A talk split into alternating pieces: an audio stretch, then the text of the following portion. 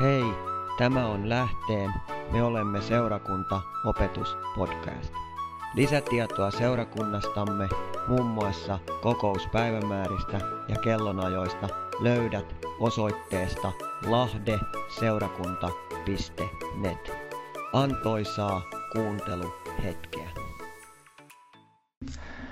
Joo, Jumalan rauhaa kaikille ja, ja ollaan tervetulleita tähän sunnuntai-iltapäivän kokoukseen. Ja, ja meidän aiheemme on tänäkin sunnuntaina on tämä Kalattalaskirje niin kuin kahdena edellisenä sunnuntaina. Ja, ja nyt olemme päässeet tämän Kalattalaskirjan sarjan niin kuin puoleen väliin. Ja, ja siksi me myös vähän menemme nyt eteenpäin ja, ja katsomme tällä kertaa tätä Kalattalaskirjan kolmannetta lukua. Ja, ja se on just sopivasti siinä puolessa välissä. Ja, ja sitten sitten katsoin, että viime kerralla meillä meni nel, noin 40 minuuttia ja, ja se oli aika pitkä aika, niin tänään me koitamme nyt selviytyä vähän niin kuin lyhyemmällä ajalla, mutta ja kuitenkin, että saataisiin semmoista niin kuin tiivistettyä tietoa. Ja, ja sitten yksi semmoinen mielenkiintoinen piirre tässä raamatussa on, että, että kun me luemme joitakin jakeita, niin me huomaamme sen, että, että, että miten esimerkiksi jonkun yhdenkin tai kahden jakeen aikana niin saattaa niin kuin vuosikymmenet mennä niin kuin eteenpäin siinä tekstissä, emmekä me välttämättä edes huomaakaan sitä. Niin tällä kertaa, vaikka me katsomme tätä kolmannetta lukua, niin, niin me keskitymme oikeastaan ihan näihin kahteen ensimmäiseen. Ja koitamme yhdessä miettiä, että mitä siinä mahdollisesti meille sanotaan. Mutta kuitenkin on ihan hyvä, että me tässä hiljennymme ja, ja rukoillaan tämän kokouksemme ja tämän sitä, että niin pyhä henki saisi niin nostaa tätä elävää sanaa meille ja ja myös niin kuin sillä tavoin, että se saisi olla myös semmoista niin kuin elävää ravintoa. Ja samalla tavoin kuin Kristus kerran tuli niin kuin lihaksi tänne maan päälle, niin tämä raamatun sana myös saisi tulla niin kuin meidän sydämissämme sillä tavoin niin kuin lihaksi, että me oppisimme käytännössä myös soveltamaan sitä oman elämän, elämämme arjessa. Mutta me tähän niin kuin tarvitaan ihmisen avointa sydäntä, ja sitä pyhän hengen eläväksi tekevää työtä. Ja on suuri etuoikeus, että me kristittyinä saamme kääntyä elävän Jumalan puoleen, rukoilla Kristusta ja pyhä henkeä ja tunnustaa oma köyhyytemme ja heikkoutemme ja tunnustaa se, että pyhä henki ainoastaan voi meille avata elävää sanaa. Kiitos taivaallinen Isä, että on valtava etuoikeus, että me saamme tänäkin sunnuntaina olla sinun sanasi äärellä. Saamme ammentaa siitä rohkaisua, lohdutusta ja kestävyyttä tähän elämään ja, ja omaan kilvoitukseen ja vaellukseen. Ja, ja me tiedämme sen, että aikaissamme elämme ei ole helppo, vaan se on vaikea ja se on haasteellinen. Ja me näemme sen, että miten monella tavalla tämä usko raamattuun, se sitä koitetaan horjuttaa ja ja sitä koitetaan niin kuin jollain tavalla niin kuin vesittää, mutta Herra, tänään me haluamme juurtua sinun sanasi. Ja me haluamme ikään kuin sellaista uskon, uskon, uskon paluuta siihen raamatullisiin perusarvoihin. Herra, että me löydämme sen, mitä sinä haluat meille puhua ja, ja toteuttaa sitä käytännön elämässä. Ja älä anna Herra minkään vihollisen vallan ja voiman tänään estää, vaan me nuhtelemme Älä anna minkään muun lumota meidät, vaan anna tämän evankeliumin tulla tänään meidän sydämemme. Jeesuksen Kristuksen nimessä. Amen.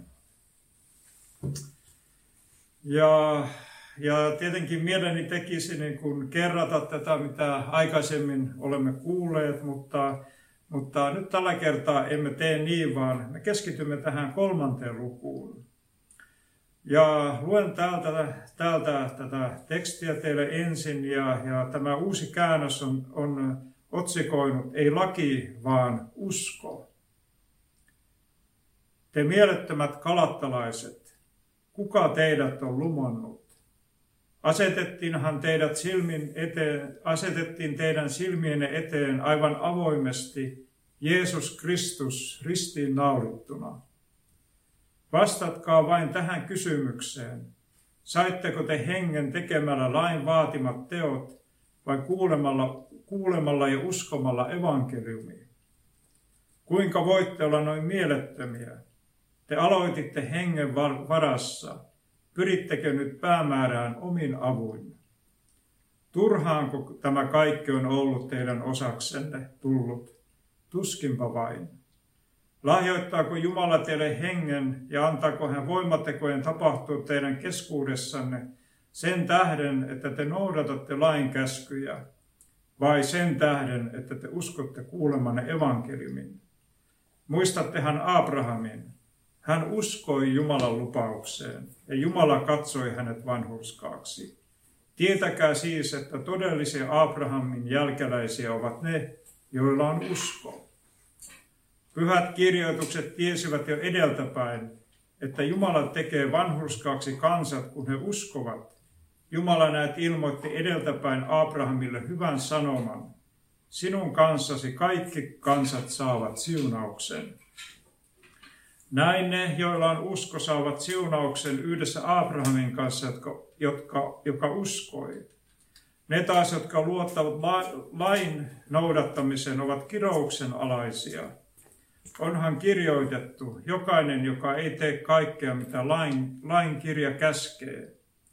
Onhan selvää, ettei kukaan tule Jumalan silmiksi vanhuskaaksi lakia noudattamalla, sillä uskosta vanhuskas saa elää. Mutta laki ei rakenna mitään uskon varaan, vaan joka tekee mitä laki vaatii, saa sitä elämän. Kristus on lunastanut meidät lain, vapaiksi lain kirouksesta tulemalla itse kirotuksi meidän sijastamme. Niin kuin on kirjoitettu, kirottu on jokainen, joka on ripustettu paaluun.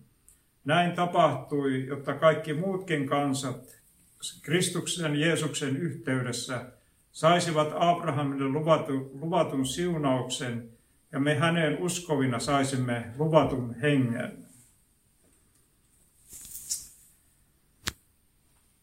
Ihan semmoinen, mulla on aina ollut semmoinen tapa, niin kun, kun olen saanut sanaa, että niitä semmoisia ensimmäisiä herätteitä, mitä niin kuin nousee niin kuin mieleeni, niin, niin kun olin tämän raamatun tekstin äärellä, niin mieleeni nousi sellainen keskustelu tuolta työpostista työpaikalla, kun, kun oliko se nyt sitten noin vähän, oliko vuosi tai kaksi siitä, kun täällä Suomessa kauhisteltiin, kun oli tapahtunut semmoinen ikävä seksuaalirikos ja ja oliko se niin, että saattoi ihan maahanmuuttajakin oli syyllistynyt siihen ja, ja se herätti niin kuin kauhistusta siellä työpaikalla.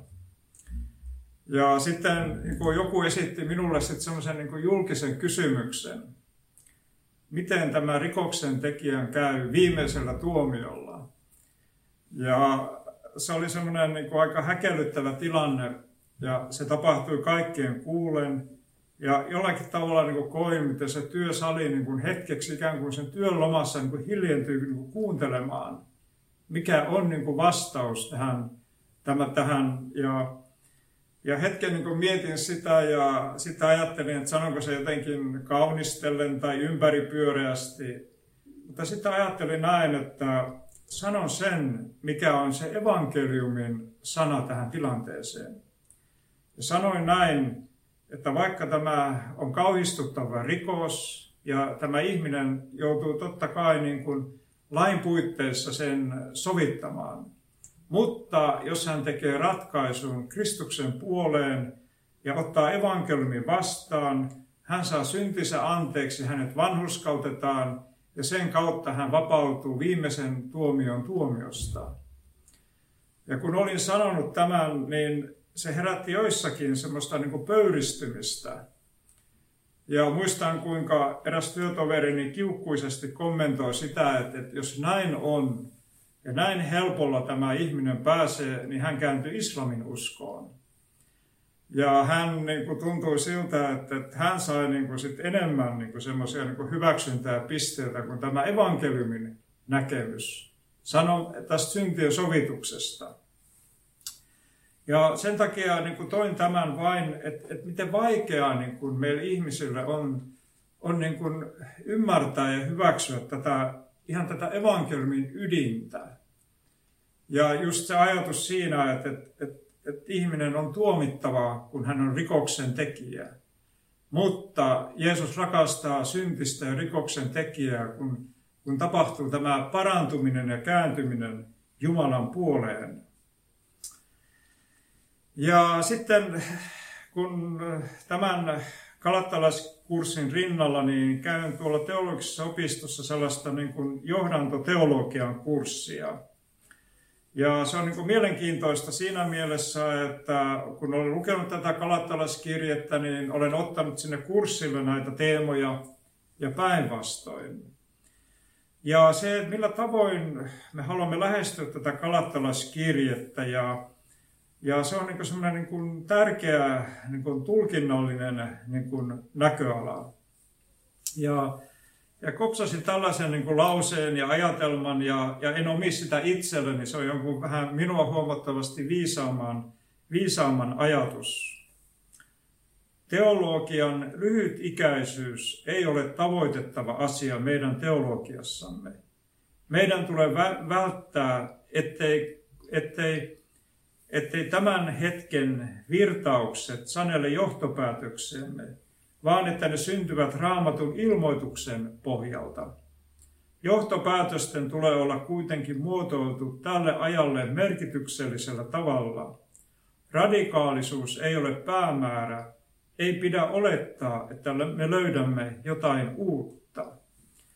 Ja jos me olemme rehellisiä avoimia, niin ei kellään opettajalla, raamatun tuntijalla, ei piispalla, rovastilla, arkkipiispalla ole, ole mitään uutta sanottavaa tästä Kalattalaskirjeestä. On, on vain sitä vanhaa ydintä, vanhaa perinnettä, vanhaa traditiota, joka saa pyhän hengen elävöittämänä tulla meidän sydämemme uudeksi. Niin kuin siellä Emmauksen tiellä ylösnousemuksen jälkeen Kaksi surullista opetuslasta saivat olla Jeesuksen seurassa, ja he sanoivat, että eikö meidän sydämemme tullut palavaksi, kun pyhä henki elävöitti meille näitä kirjoituksia. Ja tästä on niin kuin kysymys. Ja sitten toinen semmoinen niin kuin tärkeä ajatelma ja ajatus, jonka siltä kopsasin. Jumalan suhteen kannalta on välttämätöntä etsiä oikea opillista ymmärrystä Jumalasta. Ja se on niin kuin se, me elämme tällaista hyvin hajanaista ja rikkinäistä aikaa ja, ja joskus tuntuu, että siellä oike, oikeita opettajia on tuolla, oikeita opettajia on tuolla ja on niin kuin semmoista niin kuin monenlaista niin kuin näkökulmaa. Ja se, että kuka sitten tässä loppujen lopuksi on niin kuin oikeassa. Ja siksi on niin kuin tärkeää, että me paneudumme siihen mikä oli tämän Kalatalaskirjan sanoma silloin, kun Paavali sen julisti. Mikä oli se ympäristö ja, ja mikä se on se viitekehys ja konteksti. Ja sitten me sovellamme sitä tähän ajan hetkeen, jossa me itse kukin elämme ja vaellamme. Ja sanoisin näin, että, että seurakunnan elämän elinehto on terve ymmärrys Jumalasta – Seurakunnan elämän elinehto on, että seurakunnan jäsenet saavat terveellistä opetusta Jumalan sanasta. Ja oikeastaan niin kysymys on siitä, että kun meille opetetaan Jumalan sanaa, pyhä henkistä meille elävöittää, niin silloin me lähdemme niin kuin lentoon, me innostumme, me motivoidumme, meidän sydämemme lämpenee ja, ja se ilo, alkuperäinen ilo saa vallata meitä ja meissä herää sellainen syvä kiinnostus Jumalan sanan kohtaan. Ja tiedättekö näin, että, että minunkin semmoinen, sanoisinko näin, että olisi semmoinen suuremmoinen ajatus siinä, että, että joku syttyy tästä opetuksesta, alkaa tutkimaan sanaa. Ja sitten hän löytää sieltä jotakin uutta, sellaista elävää, en sano semmoista uutta, mutta ja sitten minä saan kuulla sitä. syntyy tällainen niin vuorovaikutustilanne. Ja loppujen lopuksi niin kuin seurakuntaelämässä me rakennamme toinen toisiamme. Opettajakin rakentuu seurakunnan jäsenten oivalluksista. Ja syntyy tällainen niin kuin elävä tilanne. Ja, ja sanoisinko näin, että tapahtuu se, että on tämä elävä lähde, pyhän lähde, alkaa niin kuin pulppuamaan. Kiitos Jumalalle. Ja tiedän sen, että nämä ovat semmoisia aika korkealentoisia niin kuin sanoja, mutta tiedän sen, että seurakunnan historia on, on todennut nämä todeksi. Ja Raamattu sanoo, tämä Kalattalaskirjeen, voisimme tämän tekstin otsikoida, ihminen pelastuu kuulemalla ja uskomalla evankeliumia. Ja sitten on sellainen niin kuin vastakysymys, joka nousee herkästi meidän sydämessämme. Voiko se olla näin yksinkertaista ja helppoa? Ja sitten on mielenkiintoista joskus peilata, peilata niin kuin vanhan testamentin tekstejä. Ja, ja vanha testamentti täydentää uutta testamenttia ja uusi testamentti täydentää niin kuin vanhaa testamenttia. Ja, ja itse asiassa silloin, kun Paavali kulki siellä Kalattiassa, niin on hyvin todennäköistä, että siellä matkaa repussa tai kassissa – oli, hänellä oli näitä vanhan testamentin joitakin tekstejä. Ja kun hän julisti siellä sanaa, niin hän otti sieltä niitä raamatun kohtia ja perusteli tätä evankeliumia. Ja sanoisin näin, että, että monta kertaa esimerkiksi Martti Luther koki, että vanhan ja uuden testamentin välillä on, on sellainen valtava jännite. Hän ajatteli, että laki on tullut vanhan testamentin kautta ja evankeliumi Uuden testamentin kautta. No, Jean Calvin oli vähän semmoinen sovittelevampi, mutta itse asiassa näin henkilökohtaisesti ajattelen, että tämä kysymys on kuitenkin niin kuin se on niin kuin veden piirretty viiva. Se on Jumalan sanaa. Vanha testamenttikin julistaa evankeliumia yhtä lailla kuin uusi testamentti. Mutta uusi testamentti on vanhan testamentin täyttymys. Ja siellä me voimme lukea toinen kuningasten kirja tästä sotapäällikkö Naamanista. Ja haluan sen tuoda siksi tähän esiin, että Naeman oli syyrialainen, mahtava sotapäällikkö. Hänellä oli kaikkea. Hän, hän, hän ei ollut juutalainen. Hänellä ei ollut Jumalan lakia. Hän ei uhrannut. Hän tuli ulkopuolelta tämän juutalaisen kulttuurin, mutta hänen elämässään oli yksi ainoa mutta se oli se, että hän oli spitaalinen. Kaikki muu oli hyvin, oli valtaa, vaurautta, vaikutusvaltaa. Kuningas kuunteli häntä, palvelijat polvistuivat, mutta oli se yksi mutta, spitaali. Ja vanhassa testamentissa se spitaali on synnin vertauskuva. Ja se on tämän ajan ihmisen ongelma. Ei ihminen ole muuttunut. Synti on aina ongelma synti, se tulee aina mukana. Ja ihminen ei pääse synnin otteesta, ellei Kristuksen veri vapauta häntä Jeesuksen nimessä. Ja Naeman tuli Elisan luokse palvelijoineen. Hän oli kuullut, että oli Jumalan profeetta. Ja siellä hän sitten kohtasi Elisan ja Elisa sanoi hänelle, Naeman, sinä parannut, jos sinä menet seitsemän kertaa pulahdat tuonne Jordanin virtaan. Ja Naeman oli ylpeä ihminen, niin kuin syntiin langennut ihminen on. Syntiin langennut ihminen on luonnollisessa kapinatilassa Jumalaa vastaan. Mutta Naeman leppyi, vaikka hän oli vihastunut. Hänen palvelunsa taivuttelivat häntä. Olemme tänne saakka tulleet. Tee nyt niin kuin tämä Juolan mies sanoo. Ja Naeman sukelsi Jordanin virtaan yhden, kahden, kolme, neljä, viisi, kuusi, seitsemän kertaa. Ja kun hän tuli sieltä, niin hänen ihonsa oli puhdistunut spitaalista. Se oli kuin pienen lapsen iho. Hän oli puhdas ja vapaa, mutta se tapahtui, että hän nöyrtyi. Ja hänestä tuli Jumalan palvelija. Ja jollakin tavalla niin ajattelen näin, ei hän noudattanut lakia, ei hän tehnyt tekoja, mutta hän nöyrtyi ja otti vastaan. ja teki niin kuin profeetta häntä pyysi tekemään, kauniisti ja kohteliaasti. Ja Raamattu sanoo, että, että hän halusi ruveta palvelemaan elävää Jumalaa, mutta sitten oli se yksi mutta, kun, kun hän niin kun sit koki, että kun hänen pitäisi sitä kuninkansa Jumalaa niin kun kumartaa, niin haittaako se? Ja Elisa niin kun sanoi hänelle, että mene rauhassa. Tätä on evankeliumi. Evankeliumissa on vapaus. Kiitos Jumalalle. No Uuden testamentin puolelta haluamme ottaa tämän Korneliuksen tilanteen tuolta apostolien teoista. Hänkin oli sotapäällikkö. Hän oli roomalainen sadanpäämies, josta Raamattu sanoi kauniisti, että hän oli vanhuskas ja antoi almuja. Ja hän oli siellä kuuntelemassa, Pietari kävi omat kamppailunsa, ja Pietari julisti evankeliumia. Siellä oli Kornelius hänen perheensä, ja Raamattu sanoo, että sen puheen aikana pyhä henki lankesi ja Cornelius rupesi ylistämään Jumalaa. Hän tuli uskon ja hän täyttyi pyhällä hengellä ja tulella. Ja hänkin niin kuin oli, hän ei ollut juutalainen ja hän tuli sieltä ulkopuolelta. Ja Raamattu sanoo, että evankeliumi on tarkoitettu kaikille kansoille, niin pakanoille kuin juutalaisille. Ja sen takia, minkä, miksi haluan haluan sanoa tämän, koska Raamattu kirjoittaa näin.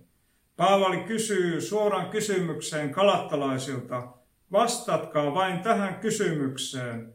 Saitteko te hengen tekemällä lain vaatimia tekoja vai kuuntelemalla ja uskomalla evankeliumia? Mistä on kysymys? Miten se tapahtui? Ja tässä on se ajatus siinä, että kalattalaiset olivat menneet judaistien vaikutuksesta harhaan. Raamattu sanoo, että, vanha, että vähäinen hapatus hapattaa koko taikinan. He olivat harhautuneet evankeliumin alkuperäisestä sanomasta.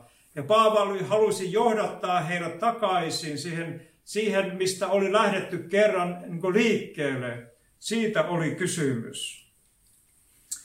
Ja jollakin tavalla niin kun tulee semmoinen, niin kun, kun tätä lukee, niin niin, niin jos me voitaisiin käyttää niin kuin mielikuvitusta, ja me voitaisiin niin kuin laittaa tämä, tämä kalattalais, kalattalaiset tonne puolelle, ja vaikkapa nämä judaistit tänne toiselle puolelle. Ja täällä on niin kuin, täällä niin kuin Paavalilla on semmoinen hieno, vaikka hän sanoo, te mielettömät, te järjettömät, kuka teidät on lumonnut? Ja me löydämme tässä semmoisen hienon ajatuksen, että Paavali ei osoittanut syyttävällä sormella Kalattian seurakunnan jäseniä, vaan hän halusi puolustaa tätä laumaansa, näitä judaisteja vastaan. Hän meni ikään kuin siihen niin kuin väliin ja hän halusi paimentaa lapsensa takaisin isän armollisiin helmaan. Ja on aika sillä tavoin niin kuin tämä te järjettömät kalattalaiset. Ja tässä on te mielettömät. Ja on niin kuin tärkeää myös niin kuin oivaltaa, kun, kun me olemme tämän raamatun äärellä, niin kun me, me tarvitsemme, jos me pohdimme sitä, että me haluamme kasvaa Jumalan tuntemisessa, ja teologia on Jumalan tunte, tuntemista, mitä enemmän me ymmärrämme teologiaa, sen lähemmäksi me pääsemme Jumalaan. Ja teologian lähteet ovat traditio. Evankeliumi on perinnettä. Vuosisatojen ja vuosituhansien takaa sitä me on julistettu. Sitä julistetaan tänä päivänä ja myös tulevina päivinä todennäköisesti meidän jälkeemmekin julistetaan. Ja teologian lähde on tietenkin Jumalan sanaa, jota me tutkimme ja luemme. Mutta me tarvitsemme myös niin kuin järkeä. Onko tämä niin kuin järjellistä, jos joku tuo meille jotain uutta oppia ja näkemystä, niin meillä on oikeus peilata oman järkemme kautta. Ja myös sitten tämä neljäs lähde on kokemukset. Se on aina kokemus, ei aina, mutta hyvin usein se jossakin niin kuin tuntuu ja vaikuttaa, kun syntinen ihminen kääntyy Jeesuksen puoleen ja saa syntinsä anteeksi ja veri puhdistaa ja pyhä henki synnyttää ja elävöittää meidät uudeksi. Monet ovat todistaneet, että he kokevat tämän luonnon ja maailman ikään kuin uusin silmin. Jumalan sana alkaa elämään ja, ja se on semmoinen oma prosessi. Kristittyjen seura kiinnostaa ja myös syttyy sellainen jano, että haluan kuulla enemmän Jumalan sanaa. Haluan päästä eteenpäin. Haluan, haluan, haluan rakastaa Jumalaa. Haluan antaa elämäni hänelle. Haluan, kuulla, haluan täyttää elämässäni sen johdatuksen. Ja, ja tiedättekö mitä, että kun en tiedä johtuuko se siitä, että olen vähän jo vanhentunut ja niin aina mielelläni tuolta Helsingin Sanomistakin aina joskus vilkasen, kun on niitä semmoisia, kun joku ihminen on, on niin kuollut ja aika on hänet jättänyt ja joku on ollut sotilas ja mitä kaikkea hän on tehnyt. Joku on ollut poliitikko ja palvellut kansanedustajana, joku on ollut professori. Ja tiedättekö, että sinunkin on hyvä niin miettiä sitä, olit sitten nuori taikka vanha, mitä sinä toivoisit, että sinusta kirjoitettaisiin, kun sinä olet edesmennyt? Eikö olisi hienoa, että sinusta kirjoitettiin, että hän eli lähellä Jumalaa? Hän oli ihminen, joka täytti sen tarkoituksen. Hän oli ihminen, joka rakasti Jeesusta. Hän oli ihminen, joka välitti muista. Ja niin poispäin. Ja, ja tämä olisi niin kuin upea juttu. Ja ja se on niin kuin mahdollista ja, ja se on toteutettavissa. Mutta tästä, hän, tämä on niin kuin mielenkiintoinen, että, että Paavali puolustaa kalattalaisia. Kuka teidät on lumonnut? Ja sitten tämä on niin kuin ihan mielenkiintoista, niin kuin, niin kuin, on niin kuin miele, sillä tavoin niin kuin luonnostaan tekisi mieli niin kuin vesittää tätä lumoussanaa ja että se olisi vaan, niin kuin, että joku esittää uusia mielipiteitä ja joku on vähän niin kuin karismaattinen tämmöinen vaikuttaja ja, ja minä vain tempauduin mukaan ja, ja sitten meillä on semmoinen hassu sanontakin, että, että synti vei mennessään. Ei synti vie koskaan ihmistä mennessään. Ihminen tekee tietoisen ratkaisun synnin puolesta ja kantaa siitä vastuun. Ja tämä lumoutuminen tarkoittaa, että Paavalin mielestä kalattalaisen lumous johtui harhaopettajien toiminnassa vaikuttavasta henkivallasta. Et siitä oli niin kuin kysymys. Ja pimeyden henkivalta aina vastustaa evankeliumia. Se haluaa estää sitä, että ihmiset, ihmiset pelastuisivat tai kuulisivat elävää sanaa. Se on estävä voima. Ja silloinkin kun evankeliumia julistetaan, ihminen kuulee, niin vihollinen monta kertaa kylvää semmoisen epäilyksen siemen, onko tämä sittenkään totta, sinä kysyt. Voiko se olla näin yksinkertaista? Eikö minunkin pitäisi jotakin tehdä tämän pelastukseni suhteen? Ja voiko tuo toinen saada noin, hän on rikkonut niin raskaasti, eikö hänen pitäisi saada ainakin elinkautinen tästä? Tällaisia ajatuksia langeneen ihmisen sydämessä monta kertaa niin kuin niin kuin, niin kuin risteilee. Vastuu lumoutumisessa on myös kristityllä ihme itsellään. Ja eikö meillä ole sellainen sanonta, ystävät, että järjen käyttö on vapaa, tai niin kuin järkeäkin saa niin kuin käyttää. Ja, ja loppujen lopuksi, kun me mietimme tätä näiden kalattalaisten, niin kuin, kun meidän on niin kuin hyvä ymmärtää ja jotkut tutkijat ovat sanoneet, että itse asiassa nämä judaistit olivat semmoinen, että se oli semmoinen niin kuin vallitseva teologinen käsitys, joka oli niin kuin hyvin syvässä siellä alkuseurakunnan kuvioissa niin kuin mukana. Se ei ollut mikään semmoinen niin kuin pieni vähemmistö tai joku pieni ääni jossain nurkkauksessa, tai nämä kalattalaiset olisivat ikään kuin vahingossa joutuneet muutaman harvalukuisen harhaopettajien saaliksi, vaan, vaan kun me ajattelemme, että loppujen lopuksi, kun, kun mietitään sitä juutalaista niin kuin viitekehystä, että hehän kokivat olevansa ainutlaatuinen kansa. He kokivat olevansa jotain erikoista. Heillä oli hyvin, he olivat valittuja. He olivat etuoikeutettuja. Ja nyt on sellainen niin kuin tilanne, että, että on aika luonnollista, että he kysyivät, että voiko ne pakanat noin vain ikään kuin päästä tähän meidän valittujen joukkoon, ihan noin vain sormia napauttamalla, Eikö heidänkin pitäisi tehdä näitä samoja juttuja, ympäri leikkauttaa ja näitä sääntöjä noudattaa? Eihän, eihän se voi olla oikein. Ja toisaalta joskus, joskus muistan, kun, kun eräs, tai jota Juha Tolas, joka aikoinaan oli täällä Uudenkojen vapaaseurakunnassa ja työntekijänä ja oli nuori kristitty ja, ja sitten kyselin häneltä paljon asioita ja, ja hän sanoi minulle sitten tämmöisenkin sano, että tämä, tässä ei ole kysymys oikeudenmukaisuudesta, vaan tässä on kysymys niin vanhuskaudesta. Siinä on sellainen pieni ero. Vanhuskaus, saada syntisä anteeksi, oli sitten tehnyt mitä tahansa. Mutta toisaalta ei se tarkoita sitä, että sen jälkeen on vapaa tekemään syntiä. Päinvastoin ihminen kavahtaa, kristitty kavahtaa syntiä.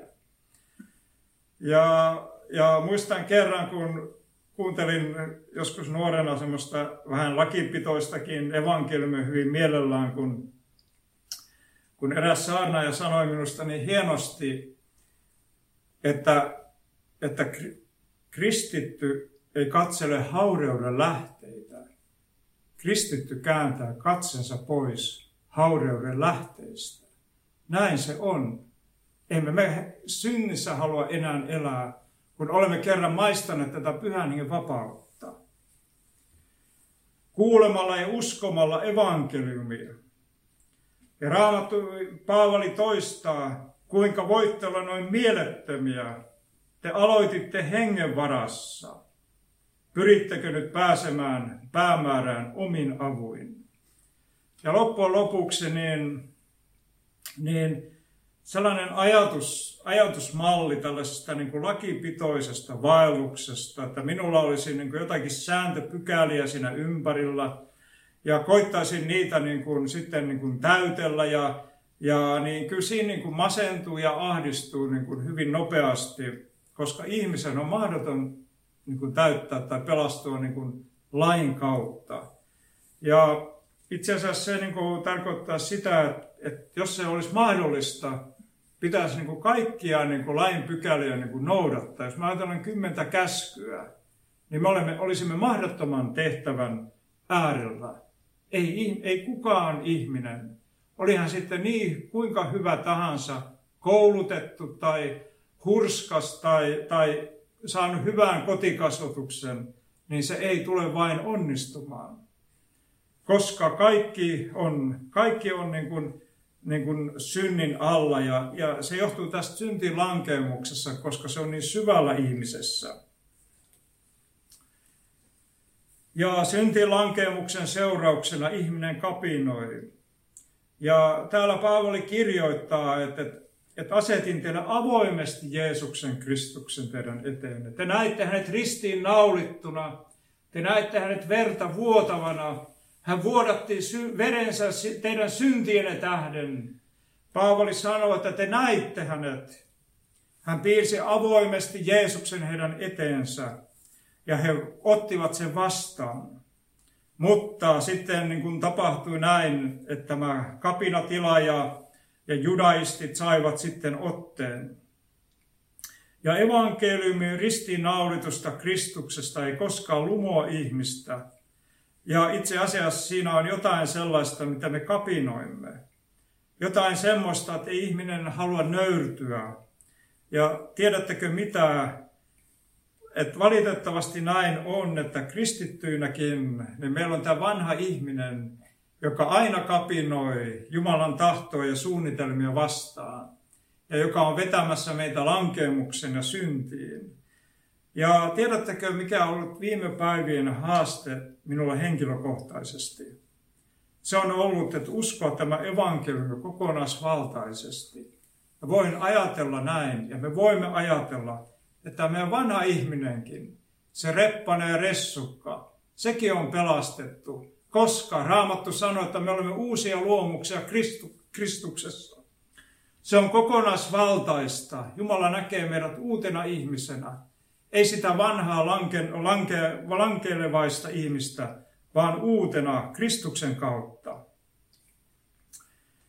Ja Paavali oli julistanut avoimesti evankeliumia kalattalaisille ja tämä oli synnyttänyt uskon kalattalaisten sydämissä.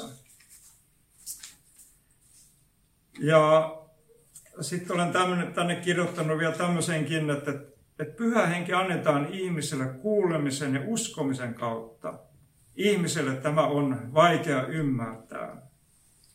Ja, ja Martti Luther on, on kirjoittanut tai sanonut näin, että, että evankeliumi, se on, se on, suuremmo, se on suuri ja kallis lahja syntiselle ihmiselle. Se on niin kuin valtavin lahja, mitä ihminen voi omistaa. Ja sitten toisaalta on tämä ihmisen arvottomuus. Siinä on sellainen jonkinmoinen jännitetilaa, arvottomuus ja toisaalta jotain upeaa ja mahtavaa. Ja, ja kuitenkin sinä ja minä olemme sen saaneet omistaa armon kautta, sovituksen kautta.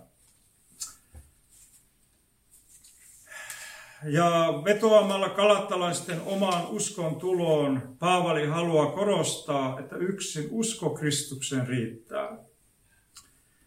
Ja, ja tässä on niin kuin se, että, että sekä että Paavali Paavali toi Kristuksen avoimesti kalattalaisten eteen.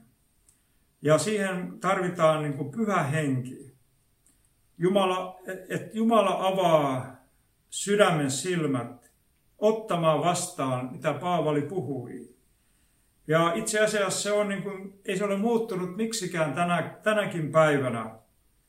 Me tarvitsemme sitä, meillä on, meillä on täältä sanoja, Meillä on Jumalan sanan teksti, mutta tiedättekö näin, että, että me voimme puhua täältä vaikka kuinka, mutta ei ole pyhä henki elävöitä sitä, niin en saa, että se on niin kuin melkein niin kuin turhaa. Me ta- olemme riippuvaisia pyhän hengen inspiraatiosta. Ja on niin kuin tänä päivänä niin kuin suuri haaste niin kuin päästä siihen, että se Jumalan sanan, Jumalan sanan teksti, joka täällä on, niin se tulee niin kuin puhujan niin kuin lävitse ja sillä tavoin, että se teksti saa puhua, mitä se sanoo.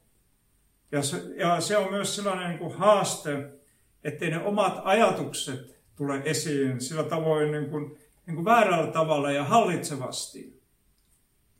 Ja Jumala siinä meitä, jotka täällä sanassa palvelemme, armahtako meitä ja antako meille sellaista niin kuin nöyryyttä raamatun äärellä. Ja sanoisin näin, että evankeliumin saarna on edelleen se instrumentti, jonka kautta ihmiset tulevat uskoon. Tavalla tai toisella. Se ei niin kuin tarkoita sitä, että ihminen tulee uskoon sillä hetkellä, kun hän kuulee tämän julistuksen tai kokouksen. Mutta Raamattu sanoo, että Jumalan sana ei tyhjänä palaja, ja se tekee, se tekee joka tapauksessa ihmisessä työtä. Ja tiedättekö näin, ei ole mikään sellainen, en pahoita koskaan mieltäni siitä, että joku vihastuisi sanoihini, koska se on merkki siitä, että ihminen on reagoinut ja se on koskettanut jotain ydintä. Ja siinä voi olla pyhän hengen työn alku. Ja sitten, sitten on se niin kysymys, ja näin kun Paavali niin kysyy tähän, että, että vastatkaa nyt. Ja valitettavasti meillä ei ole sitä, täällä ei lue sitä, että mitä he vastasivat. Se olisikin niin kuin hienoa, että olisi ollut tämmöinen niin kuin vuorovaikutus ja, ja, ja aina niin kuin, tiedättekö, että olisi niin kuin, kun aina kun lukee näitä Paavalin epistoloja tekstejä, niin haluaisi tietää vähän enemmän. Mutta meidän on sitten tyydyttävä siihen, mitä meillä on. Mutta miksi se ei enää riittänyt? Ja ja sitten meidän on vastattava sitten vähän niin kuin omin sanoin ja spekuloitava ja arveltava. Ja ihminen on altis harhautumaan, koska luonnostaan haluaa jollain tavoin lisätä pelastukseen omaa ansiota. Se on niin syvällä meissä. Ja haluan sitten sanoa tähän, että uudistuminen uskossa on paluuta alkulähteille, hakemaan Kristuksen armo jokapäiväisessä elämässä. Ja jos jollakin tavalla, niin kuin, mihin Kalattalaskirje meitä niin kuin haastaa, se on juuri tähän. Että Kalattalaskirje niin kiteytettynä yhteen lauseeseen, Kristuksen armo joka päiväisessä elämässä, se riittää. Yksin se riittää. Ja erässä kaunissa laulussakin sanotaan, että Jeesus minulle riittäviä. Jeesuksen nimessä aamen ja, ja olen hyvin niin kuin nyt tietoinen siitä, että, että paljon tästä kolmannesta luvusta on niin kuin jäänyt sanomatta. itse asiassa me olemme vain keskittyneet tähän kahteen ensimmäiseen jakeeseen. Mutta tällä kertaa me haluamme päättää tähän ja, ja ensi sunnuntaina meillä on sitten tämmöinen niin kuin päätös, päätöstilanne ja, ja silloin me katselemme tätä Kalattalaskirjan viidennettä lukua ja, ja myös silloin haluan myös tuoda tämmöisen niin kuin enemmän sitä, sitä käytännöllistä puolta esiin. Jeesuksen nimessä, amen.